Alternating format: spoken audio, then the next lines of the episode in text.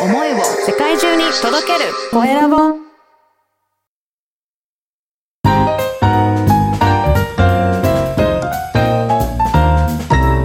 ポッドキャストの配信で人生が変わる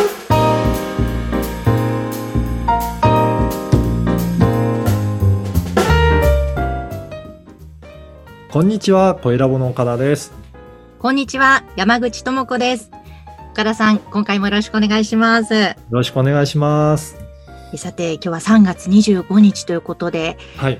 このね、時期はうん、卒業式や入学式などなど、別れと出会いの季節ですよね。本当そうですね。うん。こう、なんだろう、なんかこう、センチメンタルな気持ちにもなりつつ、ワクワクもする、入り混じった感じが好きな、私はあ、時期そうなんですね。じゃあ、春結構好きですかね。好きですね。はい。はい。いや、私もね、春になるといろいろ出会いだったりとか、別れだったりとかあって、なんか移動もあったりとかして、新たな出会いっていうのもね、多いかなと思いまうんですよね。なんかそんな日常の中に、ポッドキャストがまた潤いす。をはい。えーもたらしてくれるんじゃないかと思うので、ぜひ皆さん聞いてくださいね。いろんな番組。はい。はい。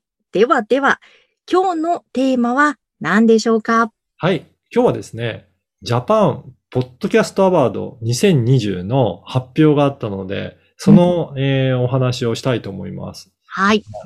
これ、えー去年のですね、え1年間でどの番組が良かったかっていう、実は、あの、選考対象は1900作品もあったみたいなんですけどう、んその中から大賞、あとはベストパーソナリティ賞、ベストエンタメ賞、ベストナレッジ賞、あと Spotify が選ぶ賞だったりとか、リスナーが投票する、えーリスナーズチョイスっていうような部門があったりとか、全部で6部門あるんですけど、この、えー選考結果が先日出たので、まあこういったことをあるよっていうのをご紹介したいと思います。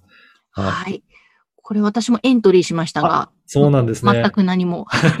あの、私もエントリーしたりとか、あとは、コエラボが発信してるクライアントさんの番組も、いくつか、あの、ご案内して、エントリーありますよっていうふうに、えーご案内したんですけど、残念ながらちょっと選ばれた番組はなかったんですが、ねこれ、はい、いろいろ見てるみると、やっぱり、えっ、と、ラジオ局だったりとか、そういったところがやってる番組も結構強かったなっていうところはあるんですけど、うんそれでも、やっぱりこういった、えー2019年のあから始まったこういったイベントなんですが、だんだんとこういったイベントを開催することによって、ポッドキャストも注目を浴びて、どんどんどんどん皆さん作品に対して、えーと、こういうふうに作っていこうというような工夫も、えーされてきてるんじゃないかなというふうに感じてます。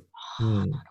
なんか、モチベーションも上がりますよね。ここに向けてみたいな、ね、気持ち。うん、ありますよね。うんそして、やっぱりここに選ばれた作品は、今、iTunes とか Apple のポッドキャストの一覧見るんですけど、おすすめの作品に結構選ばれたりとか、やっぱりアクセスは一気に増えてるみたいですね。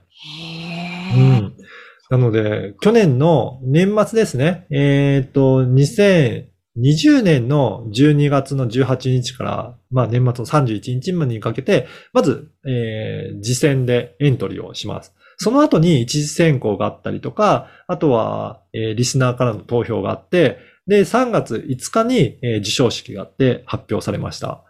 はい。そういった、あのこういったイベントもあるので、ぜひ来年、2000、えー、だから2021年の、まあ、エントリーもしていただいて年末に、それで2021年の、あの、対象とかに選ばれるように皆さんも頑張って発信されていただければと思います。いや、これはもう絶対対象取りに行きたいですよね。たいですよね。はい。これ、やっぱりいろんな選考委員の方から選考があって、それで発表されるので、ぜひ、この狙ってる方は、この選考委員のコメントも見てみるといいかなと思います。どういったところを評価されているのか、まあそういったところもよくわかると思うので、えーその選考委員の方がこういったところが良かったっていう、まあそんなところを、えー見ていきながら番組作りにも役立てていけるといいのかなというふうに思います。いや、ぜひ来年は、じゃあ、声ラボからの番組がいくつも選ばれたという状況になるのを、こう、もう先に予想しながら、はい。はい。ワクワクしたいと思います。頑張りたいと思います。はい。ということで、えーさあ、今回のテーマは、ジャパンポッドキャストアワード2020発表。こちらのテーマでした。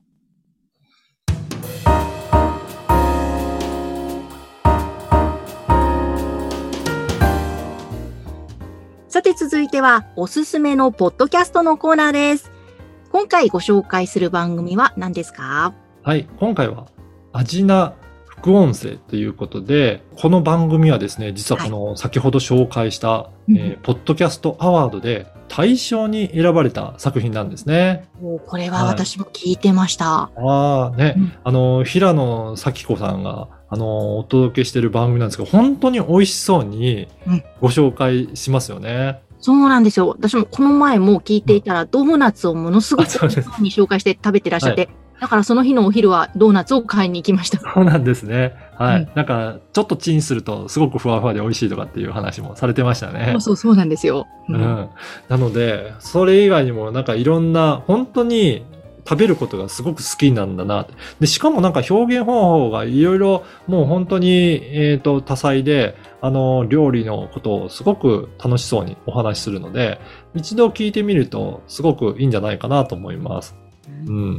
なんか表現方法もすごいですよね。いや、すごいですね、本当に。だから、この方自身が本当に食べることとかも、あの、お料理とか好きなんだなっていうのがわかるから、やっぱ聞いてるこっちも嬉しくなりますよね。そうですよね。やっぱり山口さんも今あの日本酒の番組されてますけど、やっぱりはい好きだったらそういう風な感じでいろいろ質問も出たりとか、聞いていっても話とかもやっぱり弾んだりとかするんですかね？やっぱりそうですね。私の場合も日本酒っていうワードを聞くとスイッチが入って体が熱くなってくる。はい。いろいろ質問も湧いてきますね。ねそうやってやっぱり本当に好きな方がいろいろこういった声でお届けするのって、やっぱりその熱量って声からすごく伝わってくるなと思うんですよね。うん。だから皆さんもご自身のそういった思いをぜひ伝えるために、こういったポッドキャストな音声で伝えるっていうのもいいんじゃないかなと思います。うん。しかもその表現方法もいろんなチャンネルを参考にすることによって、あ、こういうふうに伝えると伝わりやすいなとか思いが伝わるなっていうところも参考になると思いますので、ぜひそういった視点でもチェックいただいて、発信の参考にしていただければなというふうに思っております。はいえーということで、今回は、アジナ副音声、ボイスオブフード、こちらの番組をご紹介しました。さて、皆様からのご感想、ご質問も番組では受け付けています。LINE 公式アカウントでぜひお寄せください。説明文に記載の URL から登録をしてメッセージをお送りください。そして、岡田さんの著書、声で思いを伝えるポッドキャストマーケティング、えこちら絶賛発売中でございます。Amazon でも購入できますし、声ラボのホームページからでもご購入いただけます。ぜひ皆様ご一読ください。岡田さん今日もありがとうございました。ありがとうございました。